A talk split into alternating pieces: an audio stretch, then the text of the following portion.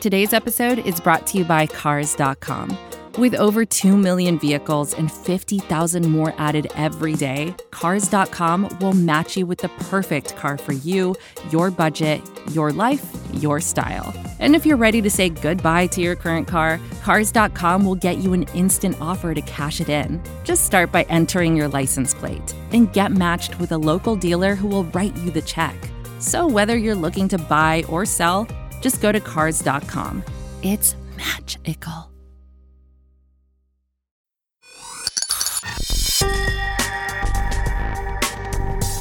This is the Falcoholic Podcast, the official podcast of Atlanta Falcons on the SB Nation Podcast Network.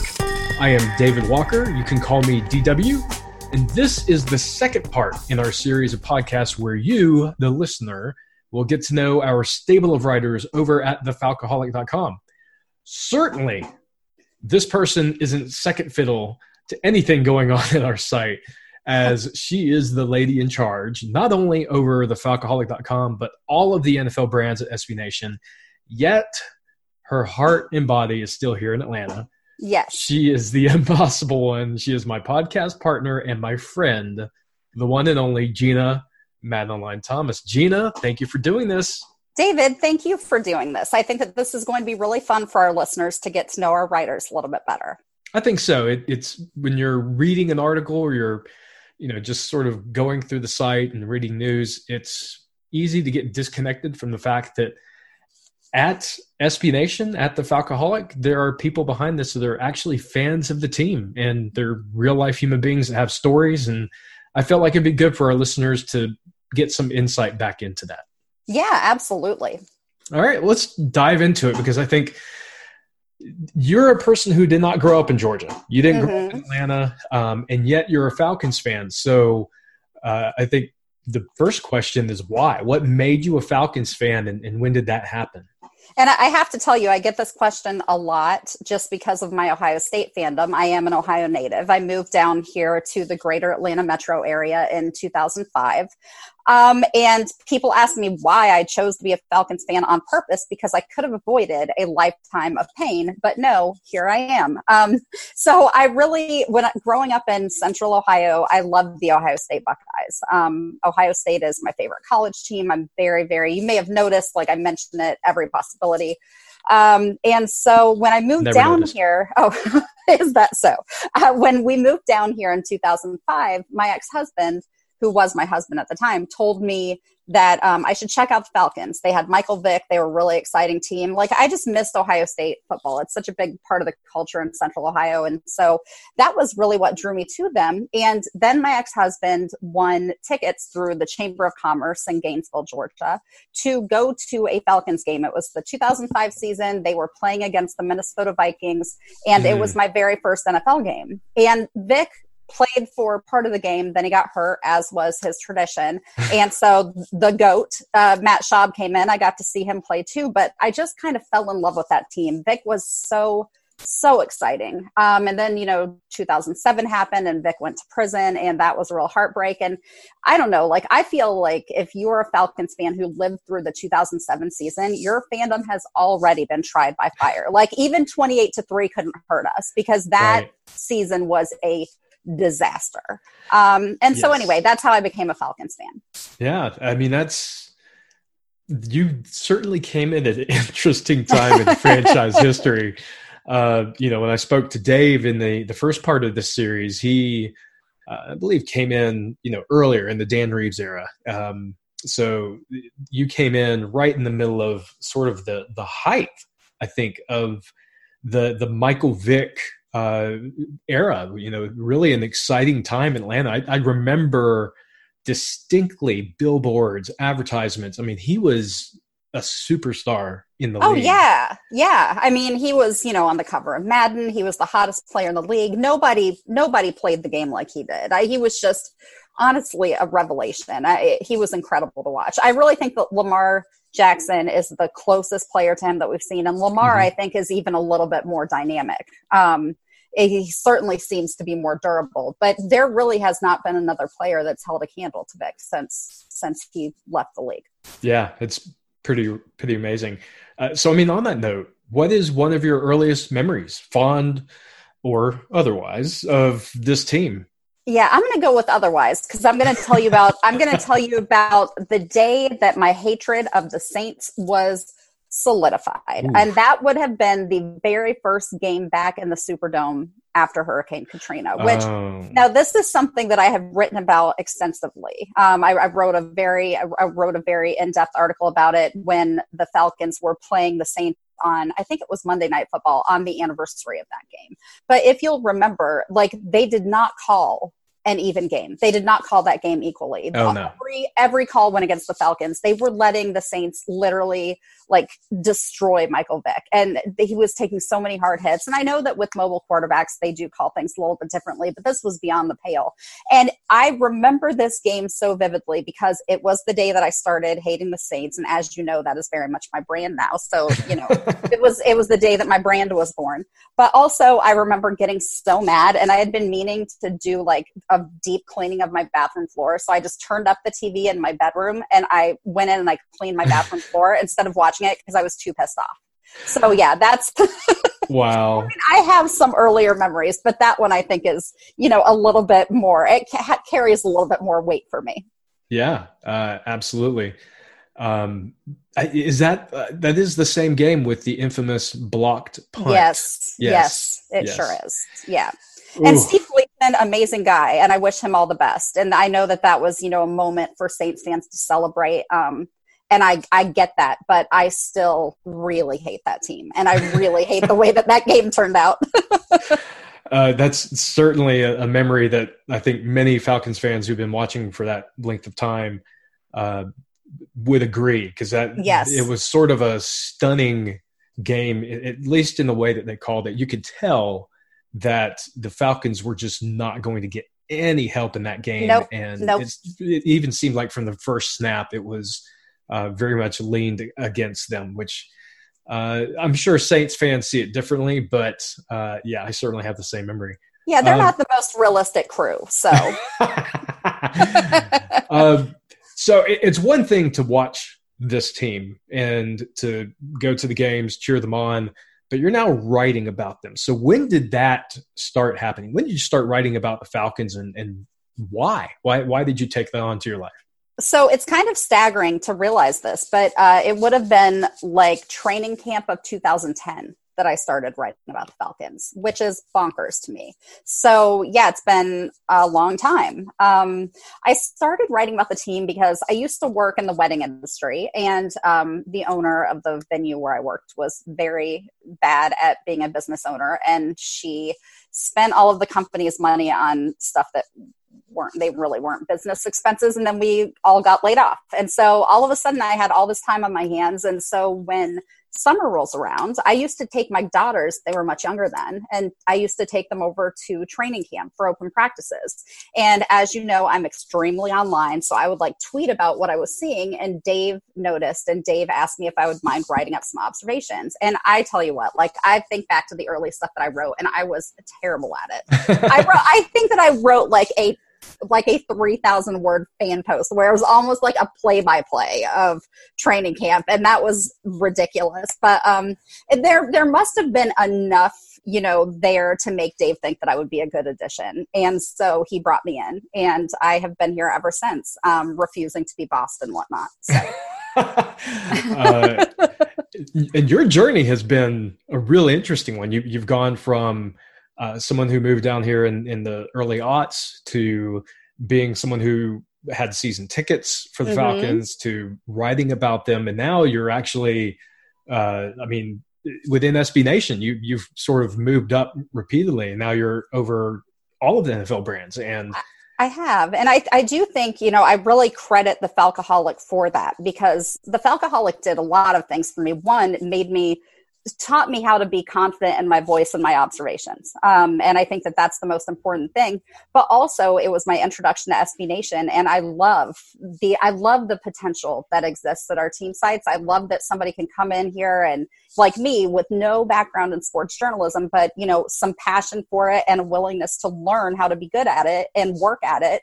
And then, you know, I ended up being credentialed with the team, which is like a dream come true. And, mm-hmm. you know, then have, you know, really turned it into a career that I'm very, very happy in. So I feel very fortunate to have landed here. Yeah, it's it's it's really cool. And I think for people who read the Falcoholic, who've been with us for a long time, they've seen that. I mean, I, I personally have seen it because I think when I first started back in 2011, it was before we were credentialed. It was when mm-hmm. uh, I think you were still covering uh, training camp from on the hill, as we sure used to, was. to call it.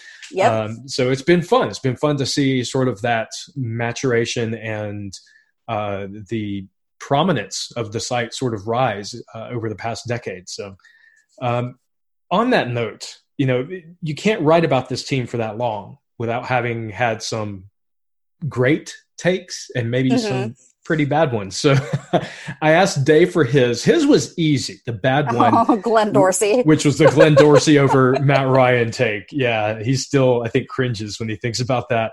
Um, so for you, it, it, thinking back since your time writing about the Falcons, what is maybe one of the worst takes, opinions uh, that you've had since covering the team? You know, I actually also hated the Matt Ryan pick. Really? I hated it. I hated it. I was like, this is really what you're going to do here? Like, this is really, you really think that this guy's going to work out from Boston College? They don't play anybody. like, I was, I was like furious. Obviously, I was an idiot. So I take it back. Wow. Um, yeah, I know. I'm I, embarrassed. no, I, I, I, didn't know that. Uh, this is the first time I've I've heard uh, in, in a decade of knowing you guys that this was uh, a take that you also had. So I guess Dave yeah. is not, not, alone in that boat. Well, and to be fair, that was before I was writing and before I was tweeting. So it's not like this is preserved anywhere on the internet, but I'm just being honest with you. That was my, that was what I was stomping around my house and slamming stuff around yelling when he was drafted. Um, so yeah, at least I didn't really share that take with the world, but now I now I actually have shared this take with the world. So great. yes, Google's Internet Archives has has Dave's opinion locked in for perpetuity. An alien race is going to come down three thousand years from now, see that take, and be like, "What the hell, Dave? What was Dave thinking? What was Dave thinking?" um, on the flip side, you know, I, I think covering this team sometimes uh, especially I think since we've gotten some uh, better access to the team and to some of the players, we get to see some things maybe that normal fans don't get to see, and I think that informs some of our opinions a little bit more. So maybe what is one of the best takes that at the time you know wasn't seen as a normal opinion that you think worked out really well and that you were dead on when you when you had it. Gosh, I, I almost hesitate to say this, but I was on board with, I was projecting the team to take Keanu Neal because of his connection with Quinn at Florida. Hmm. And so then he was, he was the pick and people pitched a fit about it. And because I had been on board with this idea and like I, that's what I expected from them, I had watched a lot of his, you know, YouTube highlights. I'm not going to act like I like, scouted him or anything, but I just watched him play. And I knew like the hard hitting style and he's a ball hawk. I knew that that was all the kind of stuff that Quinn loves. And, um, you know, people really were not thrilled about that pick at the time uh, overall. Yeah. I mean, some people were, but I was delighted about it. And obviously, injuries have caught up with him, which breaks my heart. But I think that he is every bit the player that I expected him to be before those injuries. And so I stand by that one. I really think the injuries are the only thing that have held him back. Yeah. I, and I think this sport is so cruel in that regard. But I, I, think when we're judging players, I don't think it's fair to judge them in the light of injuries they had no control over. So mm-hmm. um, he certainly didn't have an injury history in college coming out, and uh, you know certainly hope he bounces back this year. I'm very hopeful. Uh, I also love Keanu Neal. Think he's a fantastic player. Um, but yeah, it, I who was the linebacker that I think Jacksonville took at the top of the second round that mm-hmm. all Falcons fans wanted us to take at the time. Myles Jack. Was Myles Jack. Was yes. it him? Okay, yeah. yeah. And I think he had the microfracture issue, if I'm yes. not mistaken. And so that was why I was concerned about that because that's a very difficult injury to rehab from. Yep. And same draft class, we ended up taking Deion Jones, who arguably yep. has been uh, one of the best linebackers taken in the past four or five years. So, and they were able to trade back a couple of spots and pick up an extra pick to get Jones. So I particularly loved that selection. Yeah, yeah, absolutely. Two great young players in that draft class. Um, all right, uh, shifting gears a little bit. Shifting, shifting gears. gears. what is something that our readers, our listeners may not know about you already that is interesting or unique that you want to let them know now? Let me think. Um, well, I mentioned a couple of minutes ago that I started going to training camp because I got laid off from my job in the wedding industry. And this is kind of a funny story. I um, I was the director of marketing and business development for a small wedding venue in Northeast Georgia. And um, I was in charge of the sales team, so I supervised them. But I, if if all of the sales team were like at lunch or something, and a bride came in, I would have to take the appointment. And invariably I would ask them for their budget and they would say like $35,000. And I would be like, you know, you could spend one tenth that and be just as married. Like you don't have to, don't go into debt for a wedding. And my boss would pull me aside. She's like, you have to actually sell the weddings. Like you can't tell them don't spend $35,000. We want them to spend $35,000. Like ethically, I don't think I can do that. So I, I am very good at supervising a sales team. I am not very good at selling something that impractical. So And let me tell you, I'm getting married in a couple of months, and I we are not spending anywhere close to thirty five thousand dollars. Oh, I, I, hear you.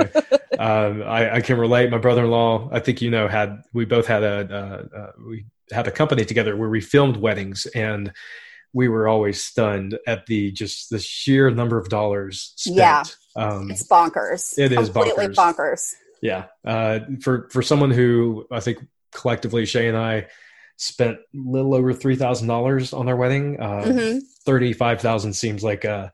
Uh, I, I, would just buy a car, honestly. Yeah. buy buy a car outright and have no payments, or put that money down on a house and right. you know have a manageable mor- mortgage payment and built an equity. Like, I bet you guys didn't know this was going to turn into a financial advice podcast. we uh, our our brand is whatever we want it to be, frankly. yes. So, all right, a couple a couple more questions before we go to break. Um, for the Falcons, who is your all-time favorite player, active or uh, prior, and oh why? This is so hard. This is so hard. There are so many to choose from.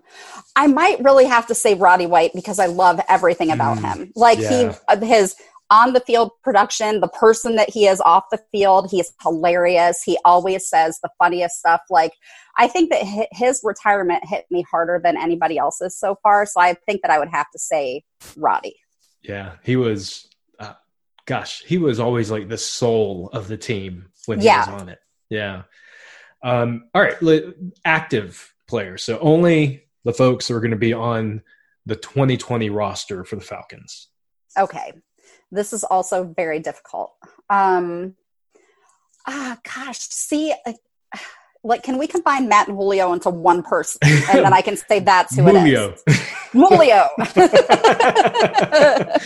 it's hard for me to pick between the two. I guess. I guess.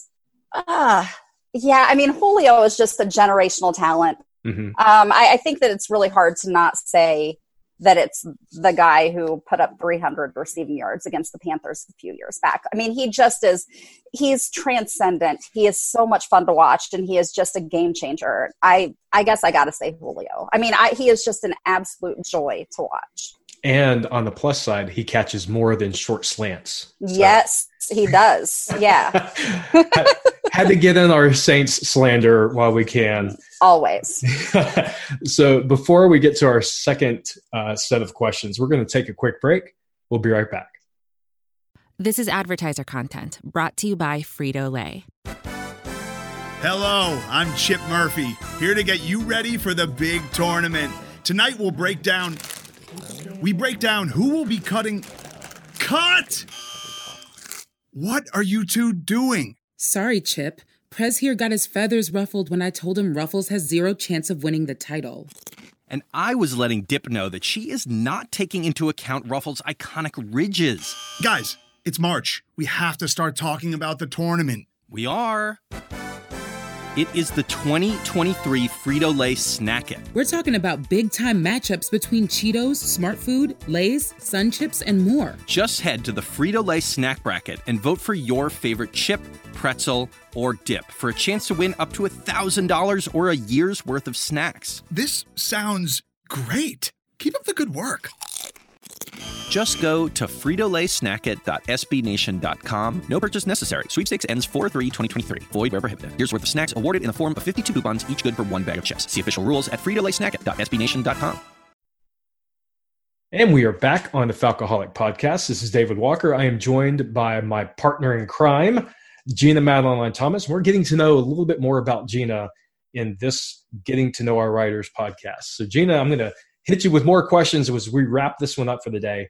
Um, before the break, I asked you about you know your favorite all-time player and your favorite current player, uh, and now I want you to give me your top three. So it could be a mix of active, uh, former players, but who are the three that if you're teenage Jeanna Thomas, you're going to put a poster of these three guys in your bedroom right next to that poster of New Edition?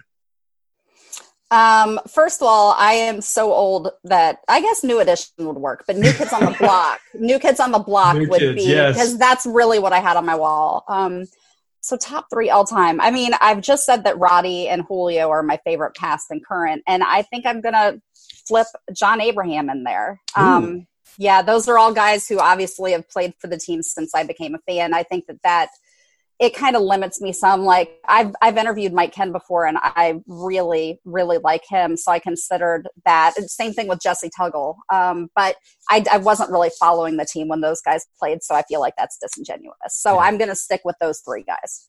Yeah, I, it's Abraham. I really like that one because I feel like, uh, especially nowadays with this current Falcons team, we don't have that premier edge rusher, Mm-mm. We haven't since Abe was here. right? And it's easy to forget just how good he was as a pass Yes. rusher. Like Yes. he Now- tormented the Saints when he was here. And I'm going to say William Moore would be honorable mention. Mm. and it's and it's all because of his Willie Mo always ready rap. Like I, that that alone was almost enough to sneak him into the top three. But I'm going to say Willie Mo is my honorable mention.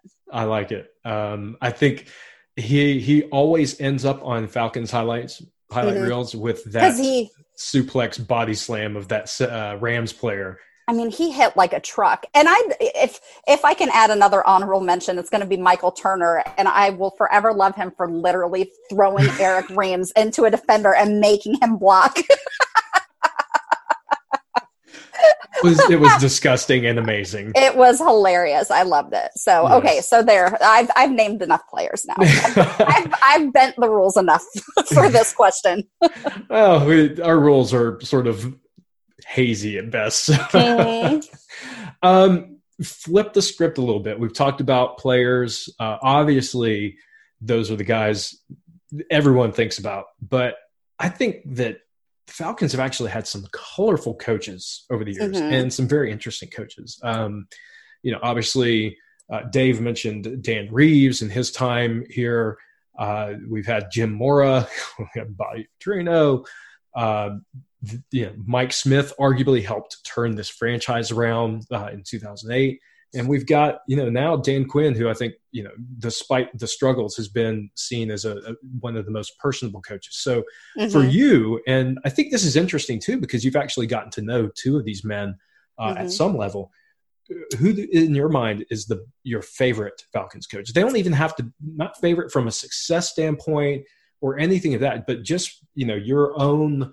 Like you like to see these guys, they they resonate with you. Who is who is at the top of your list for the Falcons? So I'm going to talk through this a little bit to explain it. And I would say um, I I spent an afternoon watching the early games. The last game in the Georgia Dome prior to that, uh, the one against the Saints. I watched that game, uh, the early games with Dan Reeves and his wife, and I, it was some Ford event, and I was Hmm. interviewing him and uh, did some on camera stuff for Ford with that. And um, I just, I absolutely loved him. I, we sat, I watched the Cowboys. The Cowboys were playing the Eagles that day, Mhm. and so I sat and watched the Cowboys game with him, and he was like asking me questions about it and talking to me like I was a person, not some clueless woman, which you'd be surprised, especially with older. You probably wouldn't be surprised actually, but Yeah. especially with older coaches, they kind of assume, and it's like you know, um, okay, sweetie, it's so cute that you think you know about football. But Reeves did not talk to me like that. He talked to me like somebody that he expected knew the game because I work in this field and I just learned a lot from him. Like he he's awesome. He's I can tell just from that afternoon that he's an incredible coach. Um, Mike Smith is a very nice man, and I like him very much. And- But I guess that I I really have to go with Dan Quinn. I know that this may not be a popular answer for a lot of Falcons fans, but I know Quinn pretty well, and for the past couple of years, especially as I started getting promoted at SB Nation, you know, Dan makes a point of coming to talk to me, asking me about my job. We have a lot of conversations about effective leadership and mentoring people and, you know, helping to get the best out of the people who report to you. And so, just from that perspective, like, I think that that's really Dan Quinn's strength. And I think that that's part of the reason that we saw the players rally behind him Mhm. um, after the bye this year. And so, I have to say that it's Dan. He is the one that I have the the best relationship with, and it's really because he, you know, he, he takes the time to actually care what is going on in my life and like talks to me about things that are relevant to me. I, I it's just he's a very genuine person and very easy to talk to. Yeah, and I I always get a little frustrated because sometimes you know the interactions we have with uh, people who are fans of the team, they tend to have this impression of Dan Quinn where they talk about you know his catchphrases and his energy Mhm. and and you know certainly when the team is winning they're all about it but now that the team is has been struggling the past two years you know they sort of slam him for being you know this raw raw guy as if he's fake or artificial and Mm-hmm. at least in my limited interactions, having been at camp a few times with you, you can tell this is legitimately who he is. There's no front, there's no faking. This man is, he is just, he's positive, he cares about people. Uh, he is a legitimately good man. I, I want Mhm. to see him succeed in Atlanta because of that, because we've Mhm. seen some bad coaches here. Uh, and I, I know you and I have talked about that in the past, just that uh, he, he is legitimately a, a caring person. Like he, he, he does not have to come up to you. Like there's no cameras rolling. No, Um, none of that's going on, but he does, he checks in on, on people randomly because he is just a good, good person at, at the core. And I, I, I want people to hear that because I feel like this season, if it doesn't go perfectly, he is going to get burned alive. And, you know, it, that's part of the NFL. It's not going to be a Mhm. surprise. But I- I don't want it to turn into a bashing him as a person because I do not think that that's fair. No, I agree. And yeah, the NFL is not for long. Everybody knows that. Right. So Dan Quinn will eventually make an exit. Um, you know, if, like you said, if they don't turn things around this season, it'll be sooner rather than later. But Dan Quinn will leave this franchise better than he found it. Yeah, I agree. Um, all right. Let's talk about uh, this. Is interesting to me because they've had some pretty interesting answers. I want to hear what you have to say here. But uh, one of the other things we get to see writing about this team is sort of underhyped players, guys maybe that fly under the radar and don't get the respect they deserve, and sometimes the opposite, where fans get like religiously zealous about thinking this person's the next superstar and it doesn't turn out. So, in your mind, let's start with the first. Who is the most underrated Falcon in recent years, where maybe the fans didn't appreciate him as much, uh, or whatever? He just didn't get the credit that he deserved. It's Matt Ryan.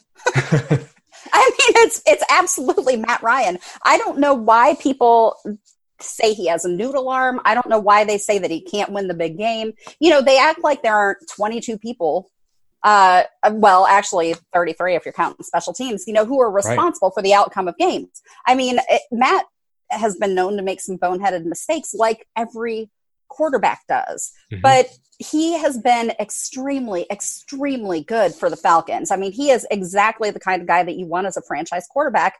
And I really don't think that fans appreciate that enough. I think that they, I mean, people act like quarterbacks grow on trees. You know, look around the league at some of these teams that have been hasty with quarterback decisions Oh yeah, and look at the positions that they're in. Um, so yeah, I think you know it, it probably sounds ridiculous because obviously he's paid very well. You know, he is a you know he's he's a a you know top tier player, but I don't think that fans fully appreciate how his talent and what he's done for this team.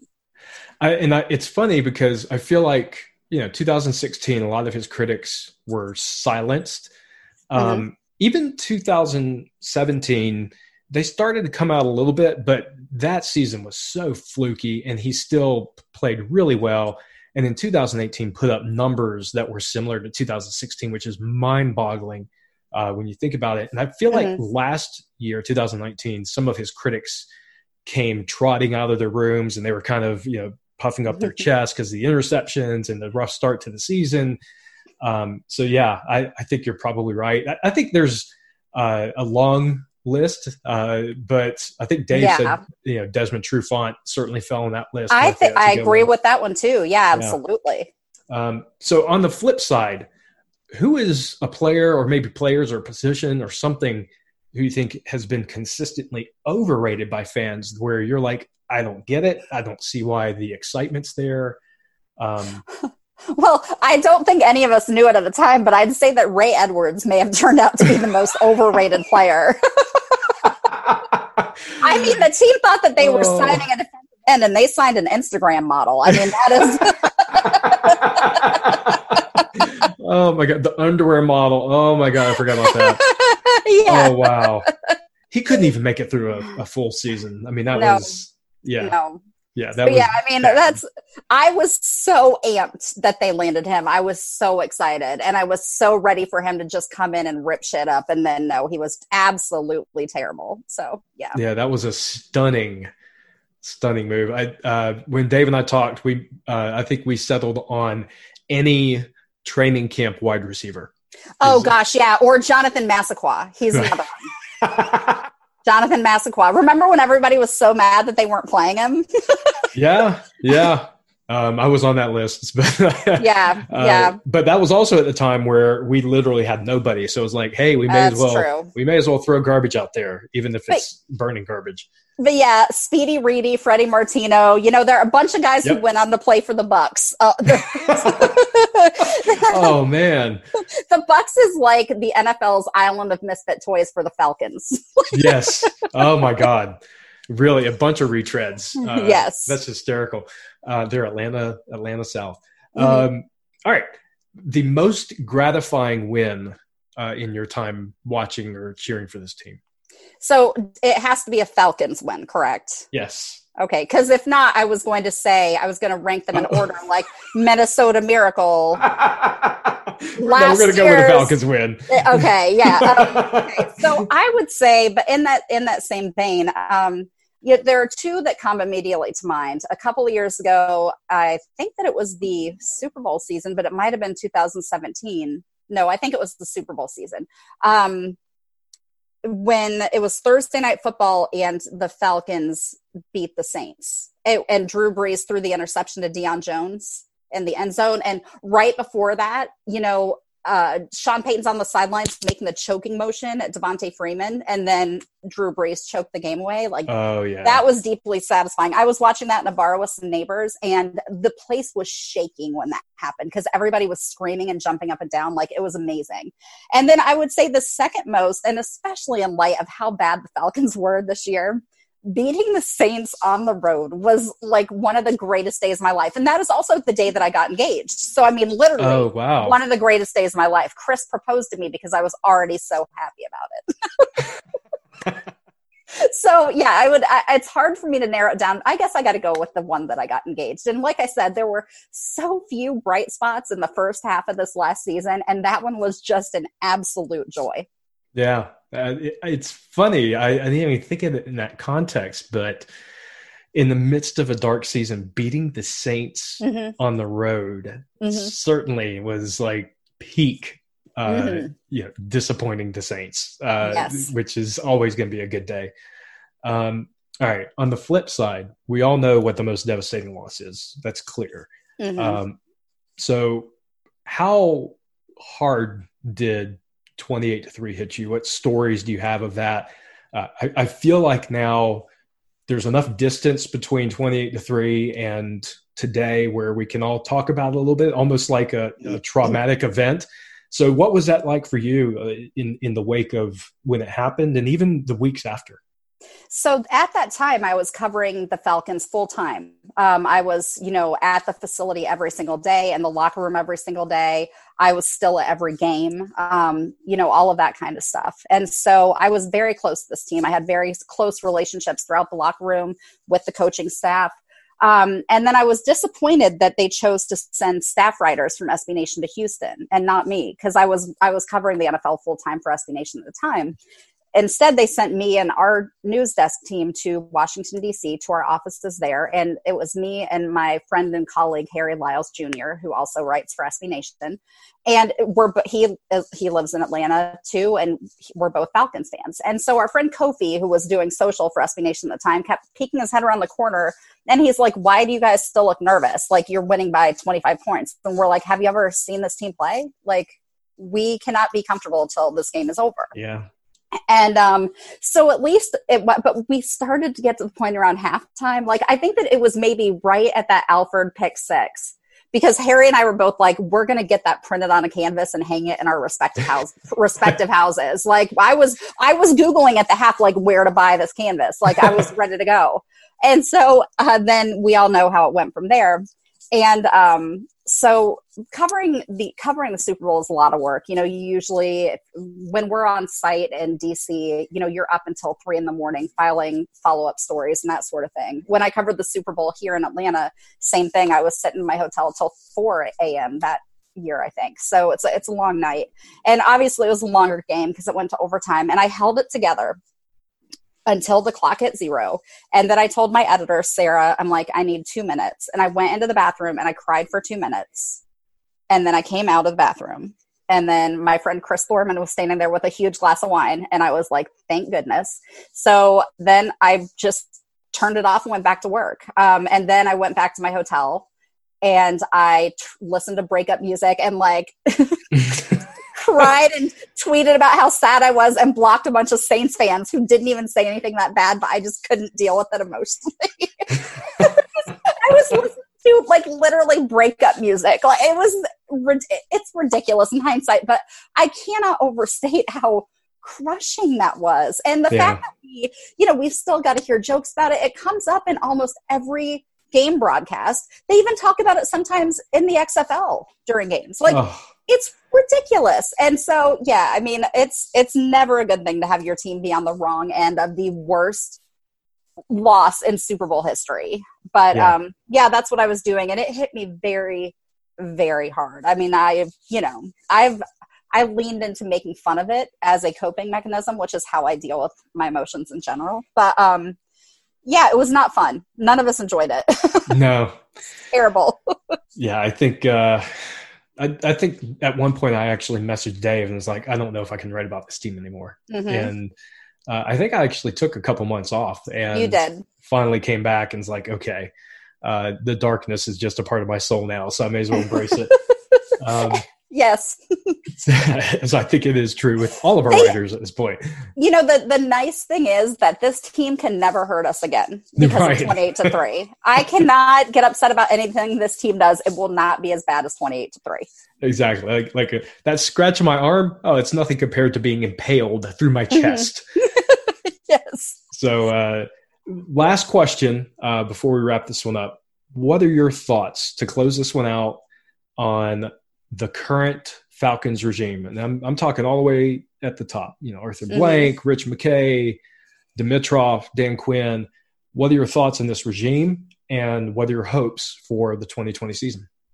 Um, I think that Arthur Blank is a good owner, and I think that the team is lucky to have him. Um, I think that I actually think that he was correct to retain Dan Quinn, and I maybe not Dimitroff. Um, I really have not. I, I, think since 2008 seen clear evidence that Dimitroff knows how to draft worth a damn, um, especially positions, uh, both lines, I think are his blind spots. Right. And so, you know, I've got concerns there, but I think that the way that the players rallied in the second half of the season to keep Quinn from getting fired bodes well for next season. And I think it says a lot about Quinn as a leader and as a coach. Um, mm-hmm. So I'm glad that he's around.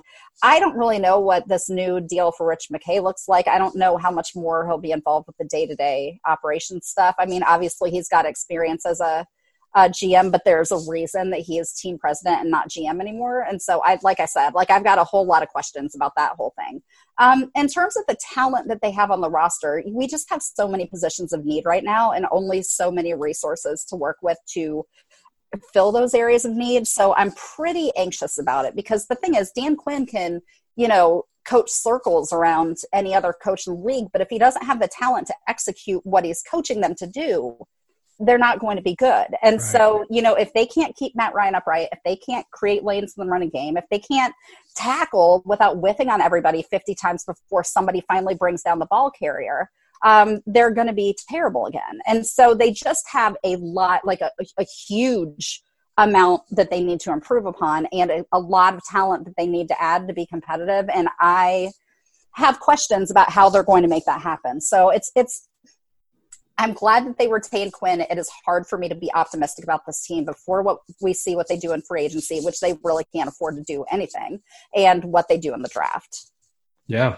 Yeah. I think it's going to be a critical year across the board. We're going to need, oh, as you mentioned, we, we're going to need Dimitroff to nail the draft, to nail free agency, whatever they can do there. So, uh, certainly going to be another interesting season at mm-hmm. thefalcoholic.com. So, yes.